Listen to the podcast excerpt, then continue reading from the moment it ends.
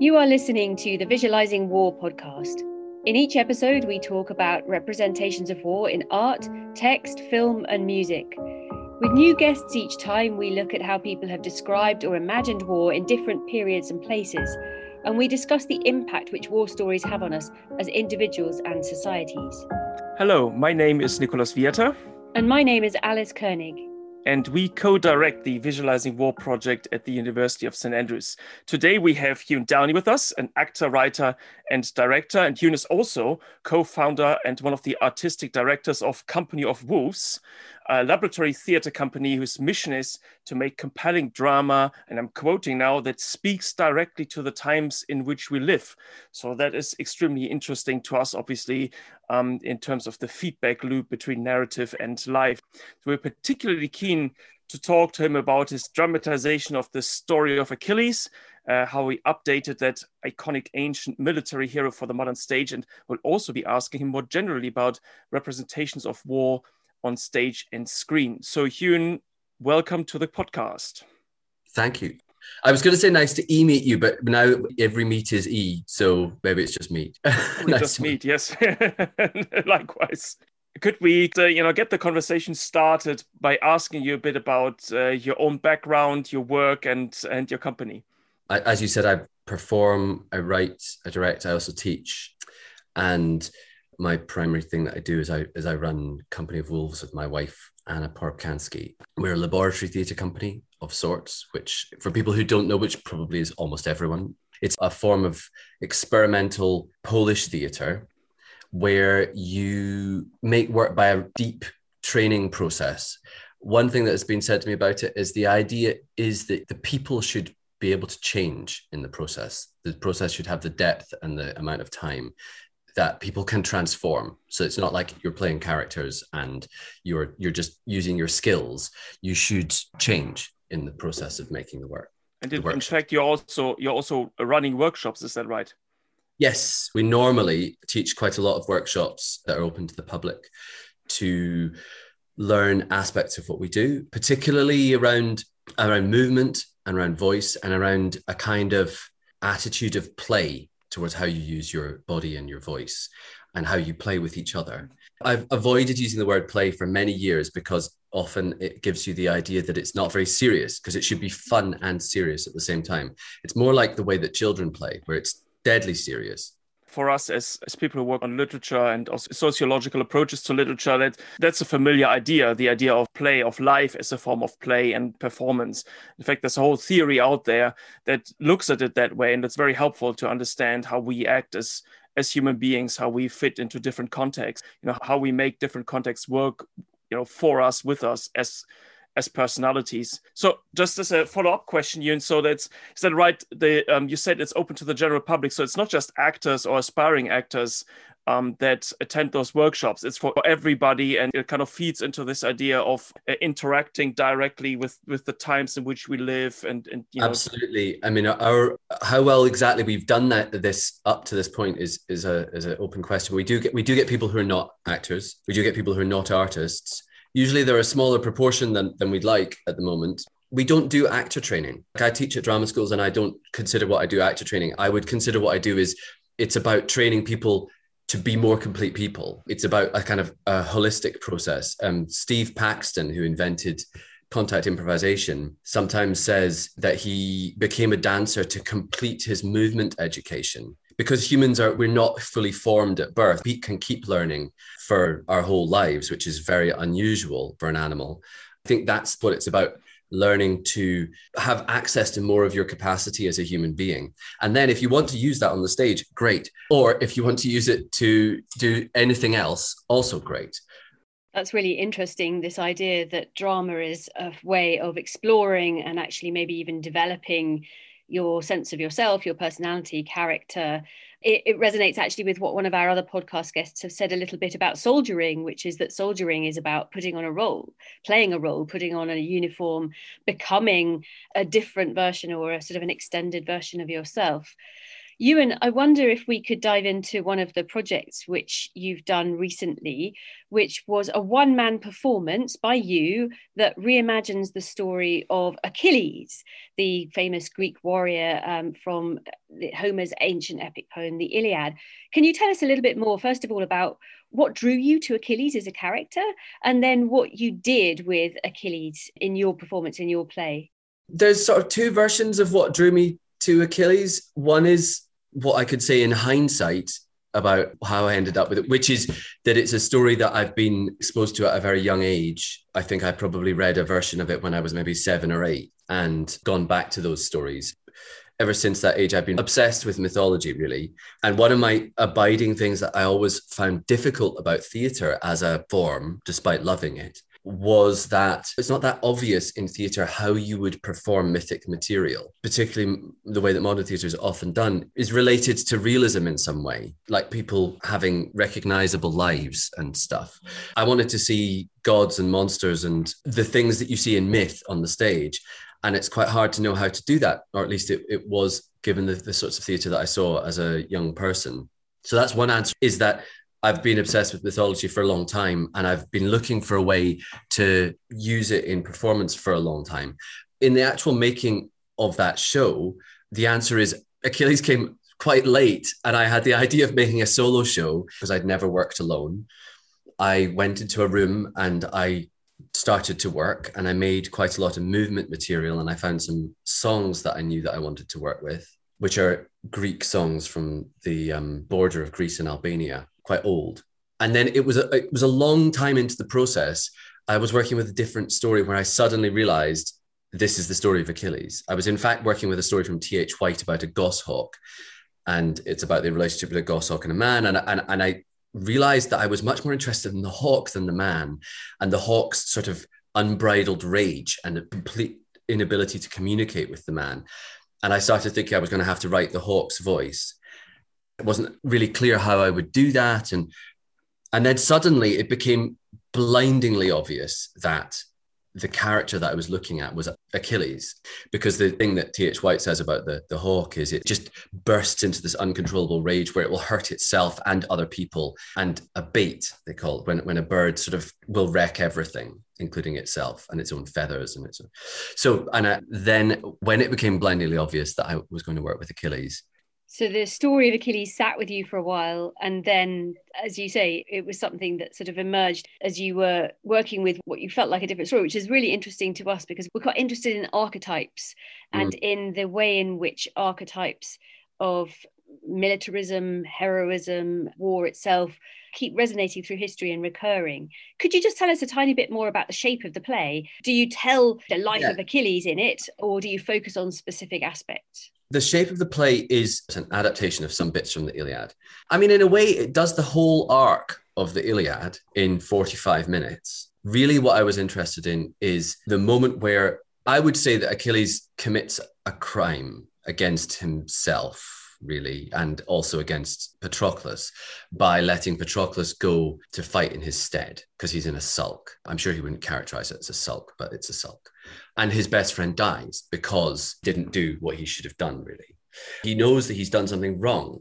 And from that point, where his reaction to discovering that his best friend has been killed because of what he did, his reaction then is to go back to the war and kill everybody, basically, until eventually he gets to Hector, who's the person who killed Patroclus. And then he takes revenge on Hector. He kills Hector. And then afterwards, he disrespects his body and drags him behind his chariot again and again and again and again. And that's the arc that I take in. There is another bit of the story in um, in the Iliad where Hector's father comes and asks for the body back, and Achilles does give it back to him. And I don't do that in um, in my version, partly because I'm interested in people being wrong, and I kind of think it is beautiful the end where he, where he's where he gives the body back, but I didn't really want to let him off the hook like that. That's really interesting that you want to focus in, you zone in on Achilles' crimes effectively, his rage, as you say, this the, the, the connection with Achilles came out of a sense that you were you were dramatizing rage so you've zoned in on that and i think that that sense that you don't want to give Achilles any sense of redemption is quite revealing about how you respond to him, how you feel about him as a character. As you say, the wider Iliad contextualizes him more, explains his sulk, gives him that sense of closure at the end. And and in your production, you want you want to kind of keep with the raw. Uh, the, the, raw rage and uh, in a sense decontextualize it and just is that right just look at achilles's rage in its rawness yeah, I mean, th- there is some context in the sense that I ground it in the. This was actually a problem with the play in the beginning because one of the things that I did was I really just did the bits I was interested in initially. And the bits which, which I was really interested in are the really um, being in a state of horrible grief and taking revenge. Those were the things that I felt were key. But the problem with that is that if you don't give people any context, then you come and see a show where somebody is having a a very intense and terrible time on the stage and you go well, okay. So i did create context in the sense of the narrative arc but i didn't create very much context in terms of the character no. Partly because i don't want i didn't want to get into realism really sometimes it can give us a way to insulate ourselves and say oh well i'm not that that sort of person and i didn't have those kinds of experiences so i couldn't possibly have anything in common with that thing that he's doing. But actually, I think that that impulse to lash out is in all of us. I mean, I think we don't, most of us take it to the extreme that he does. And that, like, that impulse to just go beyond what is actually human, really, is what characterizes Achilles, really. It's what he represents, what he is. One of my kind of initial things with him is that as a child, when, when I read the stories, he, they always talked about him, about him as a hero. And in the children's versions, he's, he is represented in a way that you would probably recognize as being heroic. But when I read the Iliad finally, when I was probably in my early 20s, I remember being absolutely floored by how awful he is. It's not just that he's a great warrior, the greatest warrior. It's that he's completely unfair. It's like he it, it it's like you know setting achilles on an army is a bit like a, a, drone strike. There's just nobody else has a chance at all. They never had a chance. And yet we're calling this person a hero. And it's not really what we understand in modern terms as being a hero can you be a hero when you're the person who drops a nuclear bomb? Is that a heroic action? I i don't think it is. That's really getting us into some interesting territory here. So this idea that in a sense myth, which you don't want to make really realistic, can actually reveal some incredible truths about the frameworks through which we understand war, the stories that we use somehow to massage the truth about war almost. I think it's a, a, not an uncommon experience that you've had where your sort of first encounters with ideas of heroes are quite anodyne quite benign somehow. It's really interesting to hear you using the, this heroic character this archetype from history to profoundly question that. And I, I love this analogy that you've got of achilles as a drone strike. Is that unfair? It's helping us visualize this hero in quotes in a completely new light. I think actually, when I was doing my adaptation, I always had in the back of my mind Ted Hughes's Tales from Ovid. And he uses those sorts of like he updates some of the metaphors in a way. So he, at some point he talks about um, Zeus and he talks about the nuclear blast of his impact and that sort of thing. And I think you know it can be overused, but that's that's what we're talking about. I think we're in a time which is very strange with war in that we're getting further and further apart. That you get when humans started out, we were using flint knives and stuff. You had to get pretty close to somebody to kill them, and you had to really feel quite strongly about it to to want to do it.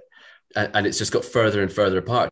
Because even if you're using a plane, but you're in the same country, yeah, it's very unlikely you can be got at. And I think a drone strike on a computer screen, that's a, a whole different scenario now.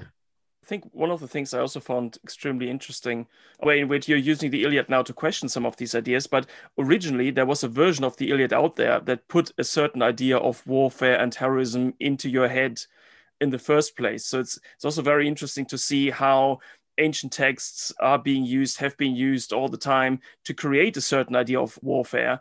You, you often find this when complex works are abbreviated for children, for example, and that often has. I think people often don't realize what kind of profound impact that has and how much is lost. Um, I'm thinking also of, of Moby Dick, for example, which in, I think most people in Germany would tell you it's a children's story because you, you get it in this kind of, you know, they concentrate on the whale hunt and, you know, the the adventure aspect. But of course, you know, everybody who's read this book knows it's about a lot more than that. So it's really quite interesting how mm. dealing with those ancient stories in the first place creates an idea of heroism. And now we're using the same story to actually, you know, um, look at this critically. For me, that's maybe why I've always been interested in mythology maybe we don't have mythology that's properly adapted to the modern world, but we still have Stone Age brains. So maybe it is better that, you know, maybe it's still quite good. But I think that mythology, it should disturb you, like shake you up and make you question how some quite important things fit together and, and wonder about who you are and wonder about what sort of person you want to be. The thing I, I like about myth, I think if, if it's worked with in the right way, they are not black and white and I think anything that pushes us into not giving binary answers is really uncomfortable, but actually really useful. Your show, Achilles, is in part about heroism, exploring models of heroism, exploring boundaries of behavior. Were you also trying to communicate things about war itself, or is it almost incidental to what you were trying to do in that show? what I was most interested in was getting at the core of his experience. I wanted to try and, as much as possible, put myself and the audience inside the experience of inside his experience but also actually inside the, the experience of the people that he encounters a lot of the time in that show, my perspective as a storyteller, a lot of it was words, but there was also songs and movement in it that had a function a bit like choruses in ancient Greek theatre. Because I've not been in, in a war and I've not been in many fights either.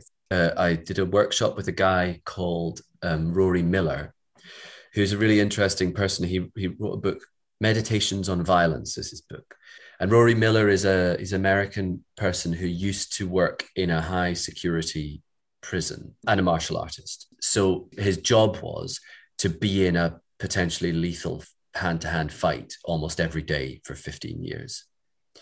And his book, he writes about what that's like and the perspectives that gives you on things and I also did a workshop with him because I wanted to. Yeah, it turned out he was doing a workshop in St Andrews actually while I was rehearsing, and I thought, well, I've obviously got to go and do that.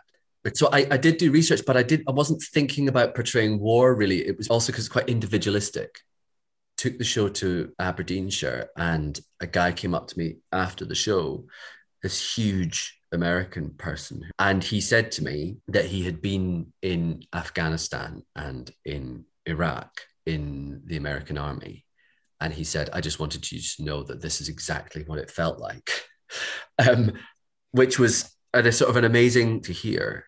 And I'm sure there are other aspects to war that I did, didn't capture, but it was good to know that at least for that person, it had that kind of credibility. One of the things that I'm always interested in capturing is what's the impulse behind it. And because it's based in a kind of grief turning into rage and a kind of traumatic response, that might be what gives it credibility. So it's probably fair to say this is a piece about war, but it's also about all the implications that war has, acting in war, things that make people go to war, but also questions about grief, rage, violence more generally. Here's the link again, I guess, with sort of one of the core ideas of, of your company, which is to connect with what's happening around us now. And mm. uh, you know how, how these how these stories are a great medium to think about contemporary concerns, contemporary questions Um, I was thinking earlier on, what is it that holds together all the pieces that I make? I suddenly realized, I don't know if I've really thought about it in this way before, but what I'm interested in is empathy or the ability to feel other people as real, which is like maybe another way to put the same thing.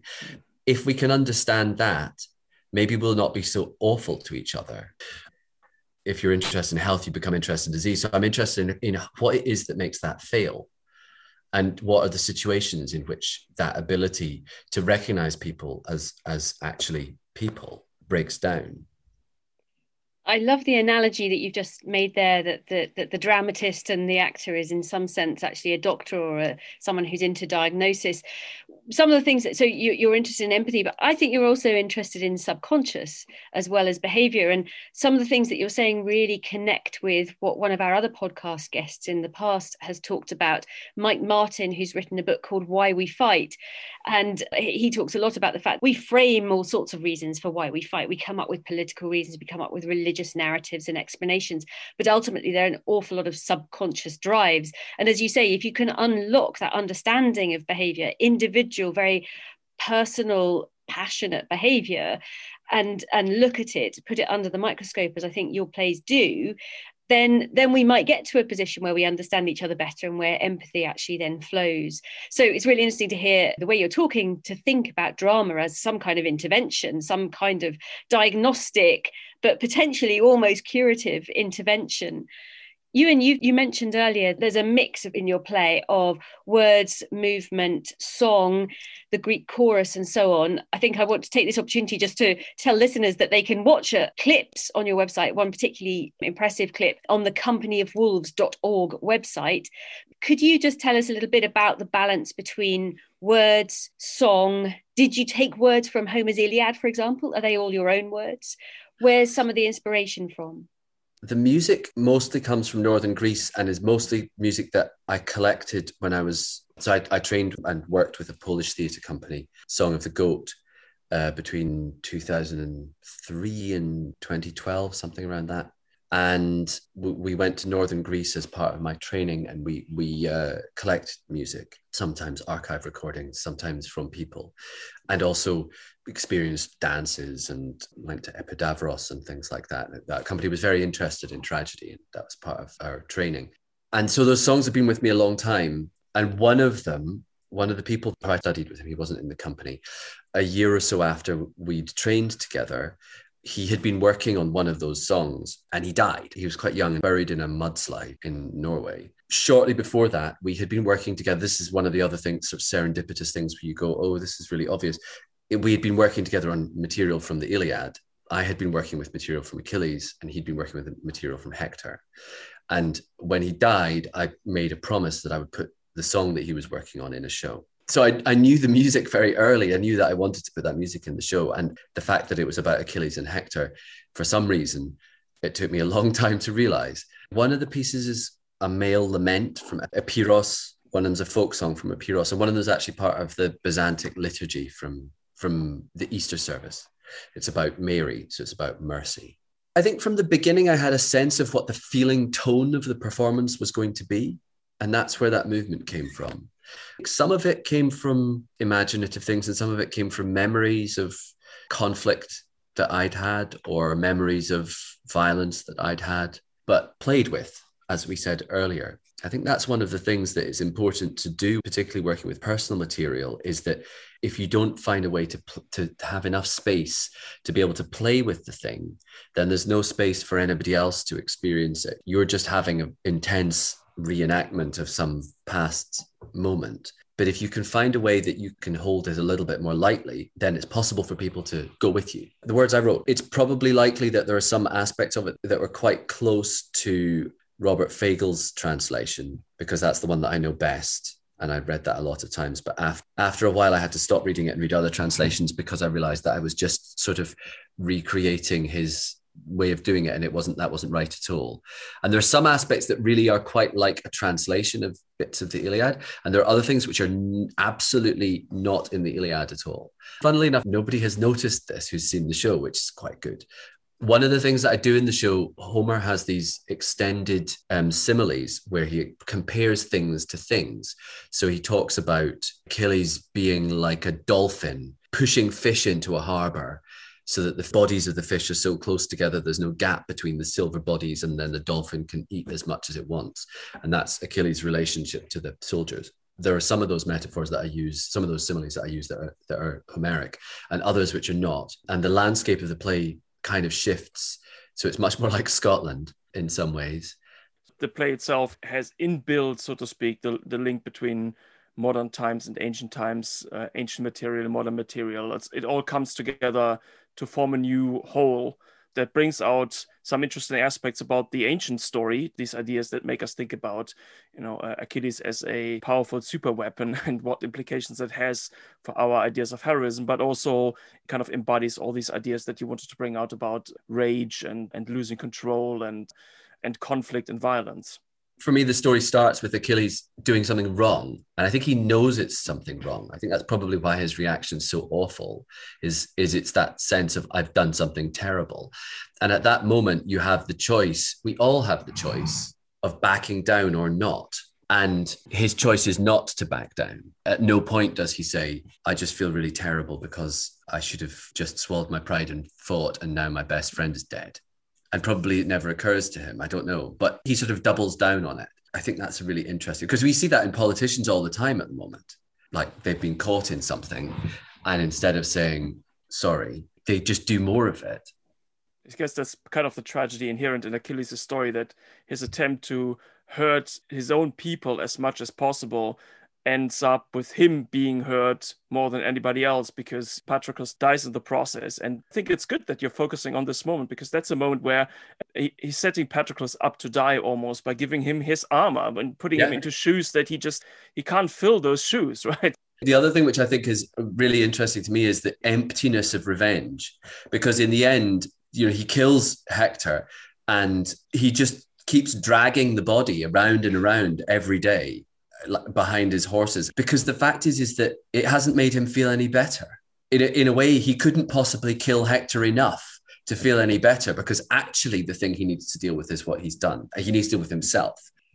Yeah so there are many ways in which that some of the things that you're exploring achilles as a drone strike the massive impact that one person can have might resonate and might um, help you us everyone think through some of the, the experiences that are closer to home I think you're getting to something really interesting about storytelling here, and it's something that uh, again a different podcast guest has brought up a little bit. We we interviewed Harry Parker recently, who wrote a novel called Anatomy of a Soldier. Now it's a fictional experience, but it's very very closely connected to his own experiences of serving in Afghanistan and and being blown up by an IED. But he really wanted to go to that fictional space, and I think that that's for a very similar reason that you're interested in fiction. You said something like you want to play with personal material, but in a way that creates a bit of space and distance and you know using that the element of storytelling to give other people the space to play with it too. I think that's yeah. getting something really interesting there. There is a story behind the story which which is a, a personal one. So the guy who had the the song who died who i promised to put this song in his in a show in a sense this play for me commemorates him and also a couple of other men that I've known that died quite young. And all of them had a kind of quality to me, they represent something in, in that they were kind of lost and kind of angry and kind of looking for something, looking for who they were, I think, and couldn't find it. And all three of them died around about the age of 27 my wife Anna, who I run the company with, when I was making the piece, she knows about these stories. She asked me, Do you want to maybe put some of this material in the play? And I tried, and it never, it just never felt right at all. Um, and it makes me think about recently, I heard this quote, I can't remember the name of the writer who said this. It was Robert Rodriguez, perhaps, said, Some things are so personal that we can only tell strangers. I think it's not quite the same thought. I feel sometimes talking about personal experience on stage in a way that is so personal for me inserts a kind of falseness into the into the way into the story. In just the fact of telling that story on stage makes it become a fiction already, and then the fact that I'm pretending it's not a fiction makes me f- does something so that it, it doesn't work for me. Whereas using that experience to power a piece of fiction feels like it's telling the truth much more. And maybe that's really where the power of all kinds of stories reside no matter what medium we present them is at some point it's up to the reader to unpick these things just you know like we've been talking about the story you created but clearly you are a reader of your own story once you talk about it and that's the whole point at some point the reader the audience takes over and makes these connections and makes these links that help explore the text and that trigger this kind of thought process, emotional process, intellectual process that comes Absolutely. out of the engagement. For me, that's the really important point about a piece of work that I'm making. One of my desires for anything that I would make is that it's a practice for yourself. For the performer, the, the questions in it are live, they've not been settled. Each time I perform it, I confront those things anew, and the answers that I give inside it are, are slightly different. You know, maybe there's no answer, but the attempts at answering are a bit different. Hopefully, that can provoke a similar kind of live search in the audience. Howard Barker says somewhere that theatre shouldn't be a reassuring experience, but it should be a really destabilizing experience. He says a piece of theatre should be like the grain of sand in the oyster's gut that over time can be turned into a pearl. Mm.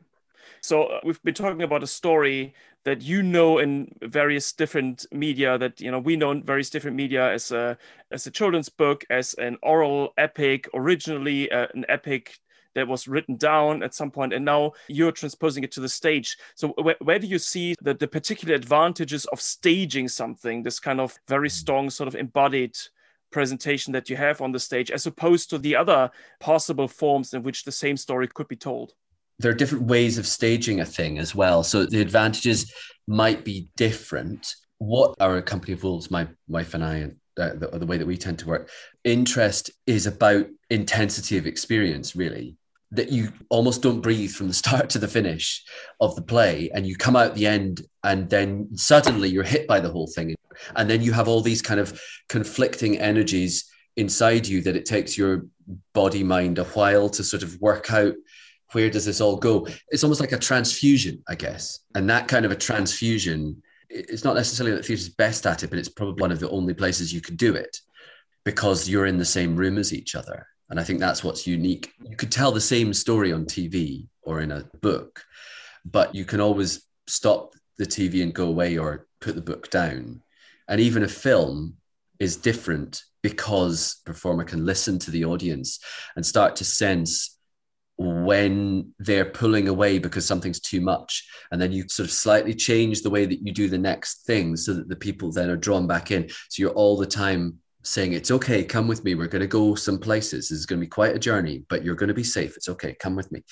And that is something which can only really be done in the same room as other people that's making me think actually back to the sort of the traditional oral storytelling format of the Iliad, which obviously got written down at some point in one particular order and one particular form. I'm really now enjoying playing with the idea that at times the performers would have been responding perhaps to audience and adjusting maybe the way in which they were telling that great war story, depending on audience reactions. I suppose that that brings me on to a sort of a follow up question. And You know, you have managed to perform this. Covid pandemic didn't bodge achilles. You've done various performances before the, the pandemic hit. You've mentioned how one particular audience member responded. Could you tell us a bit more about how other people have responded? I think you've done some q&a after the show for example thinking about issues of authenticity you know just what people have taken from the play about Achilles or about war or about the human condition? It's been one of the more satisfying performance experiences from that point of view in, in my life. In that, one of the things that's really unsatisfying a lot of the time when you do post show discussions is that they ask a lot of things about the sort of details of the show. Oh, why did you do that? Or what was that for? Or those sorts of things. So, questions about making theatre, they are perfectly entitled to ask those, but because we've just made a play, it's not that interesting to us. In the case of Achilles, though, people didn't ask those sorts of questions at all. I mean, the, the first Q and A's that we did were at the Citizens Theatre. It was apparent to me that something interesting was happening because people wanted to sit and talk afterwards. A lot of them did, and then they would say things like, Why do we still kill each other? Why do we still make war? Why can't we get over this? That sort of thing. I mean, for me anyway, as a theatre maker, that's exactly what I would hope to happen is that people would ask those sorts of big questions, which probably don't really have answers, but I think it's really important to, to ask them you're really exploring war from the inside out, from the individual in this incredibly visceral way. Uh, so that people actually do come to the end of your show and ask those big questions why do we still kill each other why are we still at war and you say you want it to be horrifying so i suppose you know, the next question is maybe going to be annoying because it's trying to put a kind of black and white spin on things. Would you say that this play is anti war? I don't know that I have sole ownership as to what the play's about. I have some idea as to what it's about, but I'm not sure that I have a better idea as to what it's about than other people who've seen it. For me, I'm not thinking about anti war when doing it. Like a friend of mine wrote to me and said it's the most violent anti-war poem I've ever seen. And I think in in the sense that it's in some way a kind of deconstruction of a hero. Is this a hero? Because I'm not I'm not totally convinced that he's not a hero either. I think maybe a hero is something much, much more disturbing than we think it is, maybe as well. I'm absolutely up for people saying it's an anti-war play. I know that I wasn't thinking about that.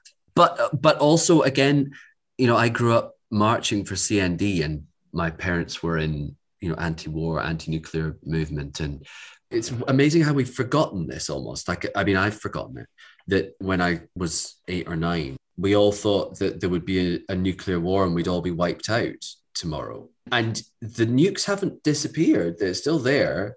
And actually a lot more people have them but we've sort of forgotten about that. But that seemed very real at the time. So i think that's in there too i expect is that you could say it's anti-war because in my bones I am anti-war, which is not to say that I don't have sympathy for people who are involved in it. And uh, one of the things which I'm really interested in is how could I end up in that situation? And one of my earlier shows was about another light show was about torture and was really about that was about what would be the journey because I don't believe that well maybe I would resist, but how could I end up being a torturer? Uh, you, you spoke a little bit about a previous show can I ask about future shows? What's in store for us? What's next? Will you stay with war? Will you keep asking questions about war and violence and conflict? What do you have planned? A Company of Wolves have a few different things coming up. My wife Anna is making a solo piece based on Frankenstein, which is about monsters, really. And maybe we are the monsters, or maybe we make the monsters. She's working on that. I've started working on another solo show. It's quite early yet, based on the Bacchae. It's not getting into war, but what I think is at the root of that is about the impulse to other people to to separate ourselves. So there's the impulse to other people and be the in people, but there's also the impulse to sort of take being an outsider. So I guess it's about us and them in some ways. The other piece, which uh, we've been working on for a long time and got delayed by a year because of the pandemic, is a version of Shakespeare's Julius Caesar and that'll be a bigger show with multi actors. And I, I, won't be performing in it now, actually. Um, I don't think, but I'm co-directing that with Brian Ferguson, who's a good friend of mine. That should be happening next spring. You know, fingers crossed, touring next spring, and that will have because the final act of Julius Caesar is a war act, so that will be uh, coming back to war. And one of the things which we're really interested in, actually, after having had a conversation with Alice, which was really helpful, is how in this sort of Shakespearean heroic mold, the narrative of the war is centered on the central protagonist characters and what happens to them. But actually, we are really interested in what happens beyond that because certain things might happen to them and they might have a bad time and so on. But actually, what happens to the whole world, the whole world is turned upside down in that play because of their actions. And so the consequences go far beyond what happens to those people, to Brutus and to Cassius and um, Antony. And that's interesting because at some point in the play, Mark Antony summons Ate, the goddess of chaos, I believe. And when you do that, you don't get to put that person back in the box and everything gets destroyed. It'll be very interesting to see what you do with that ending. As you say, like many a play and like many a story, Shakespeare's narrative focuses on the principal players, and perhaps in part because that's the easier side to show on stage. So it, you know there are challenges presumably to exploring on stage the sort of the wider chaos that emerges from what effectively becomes a civil war with Rome and, and its citizens sort of imploding almost. It'd be interesting to see see what you do with that. Have you got particular ideas about how it's going to shape up yet? Well, in some ways, no. The thing that I think has always been true about that last act, though, is that is that it doesn't really work very well. It's quite hard to do. It's very hard to make clear.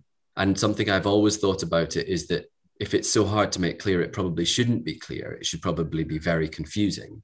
but there's a kind of virtuous confusing, which is good on stage, and a a, a, a, bad confusing, which you don't want. Um, and the line between those things is not always obvious. But I do wonder if what was happening, because that play starts with the people, it starts with the like the plebeians and the common people of Rome. And then they're really important uh, through to the end of Act Three, where everything goes crazy and then they disappear. And I wonder if the reason that Act five doesn't work very well is that Shakespeare sort of lost track of them. And I have a feeling that might be the problem. And so your solution might be to bring them back and to widen that lens again on the conflict. We will really look forward to seeing how that develops. Ewan, right. it's been really mm. fascinating talking to you, hearing how you keep going back actually to ancient stories, not just Achilles and the Iliad, but the Bacchae, and in fact, the story of Julius Caesar mediated through Shakespeare, to think about these contemporary pressing universal issues, looking at war very much from the inside through behavior, through psychology, and giving your audiences these really powerful experiences, these kind of visceral experiences, which prompt lots of questioning, uh, you know, asking the biggest questions there are. Why do we still kill each other? Why do we fight? So it's really interesting hearing from you. Again just so that our listeners can look you up if you want to keep an eye on the shows that Ewan's talked about the performance of the Bacchae coming up also Frankenstein and eventually in the spring Julius Caesar sign up to the mailing list on the Company of Wolves website it's just companyofwolves.org and there you can find out much more about Ewan's work and, and the work of the wider company too and as we said, see a clip of the show Achilles. Yes, Ewan, thank you very much for joining us today on the show. And thank you, our listeners, for joining us again. And we hope that uh, you enjoyed this conversation with Ewan Downie as much as we have. Uh, do keep tuning in to the Visualizing War podcast. And next time, we'll be turning our attention to representations of war in a very different medium, uh, in the media, in fact, because our guest will be Anthony Borden, who is the founder and chief executive of the Institute for War and Peace Reporting. And that institute tries to amplify the voices of people at the front lines of conflict and empower them to drive change. And we'll be asking him about their work and about trends in media reporting of conflict more generally. So do join us for what promises to be another really fascinating episode. And if you would like to support our project, please share and subscribe to the show on Apple Podcasts, Spotify, or whatever platform you use so you don't miss an episode. And please do leave us a rating and review on Apple Podcast. It really helps people find the show. If you would like to join the conversation further, you can follow us on social media. Just search for Visualizing War or get in touch directly by emailing us at viswar at standrews.ac.uk. Our theme music was composed by Jonathan Young. The show was mixed by Zofia Gertin. Thank you for listening.